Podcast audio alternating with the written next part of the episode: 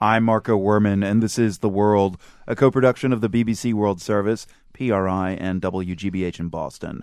What's for lunch? It's one of my favorite questions, always. You listeners have been helping us with answers in recent days, Instagramming your meals using the hashtag What's for Lunch and telling us how what you eat might be changing because of climate change.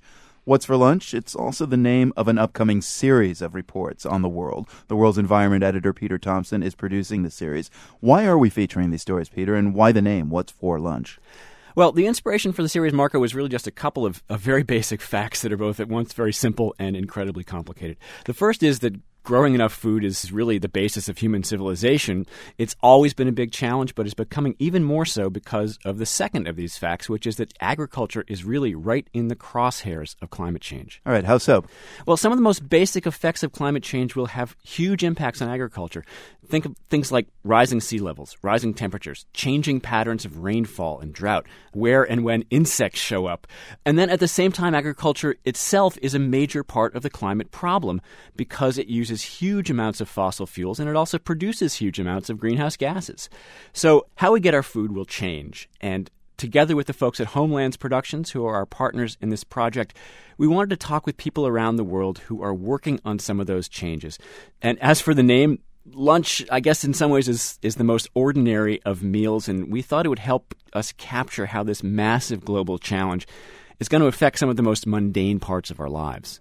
I mean, my own little contribution to this global challenge is I try to shop as locally as possible now. I've been illustrating my habits on Instagram, like our listeners, using that hashtag What's for Lunch, What's number four lunch. And it's making me think. Uh, but the toughest thing about all this climate change versus food puzzle for me is getting information about the food I eat, where it comes from. How is all this affecting you personally?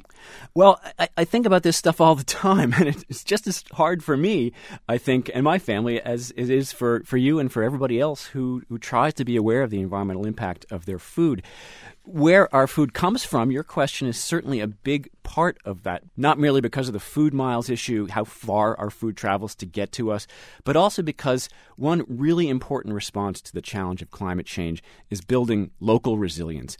Food supplies are going to be disrupted to different degrees at different times in different places, which makes it really important for every region to be as self sufficient as possible. Not an easy task, of course. No place will ever be able to completely achieve it. Just as important, of course, are things like cutting down on the energy and other inputs that go into our food. There are resources out there that can help people figure these things out, but it can still be incredibly difficult. Our hope is that the series and our online components of it will help our listeners at least a bit. So, what are some of the highlights? Well, we're going to be looking at solutions uh, people are working on around the world local, global, high tech, low tech. So, just to sort of illustrate that range, we're going to be going to Mexico, where a grain that was once a staple there is uh, being brought back. It's called amaranth. It's extremely nutritious. Just as important, it's very resistant to drought, heat, and pests. We'll also be going to the Netherlands, where researchers are exploring alternatives to traditional animal protein, among them, things like lab grown meat.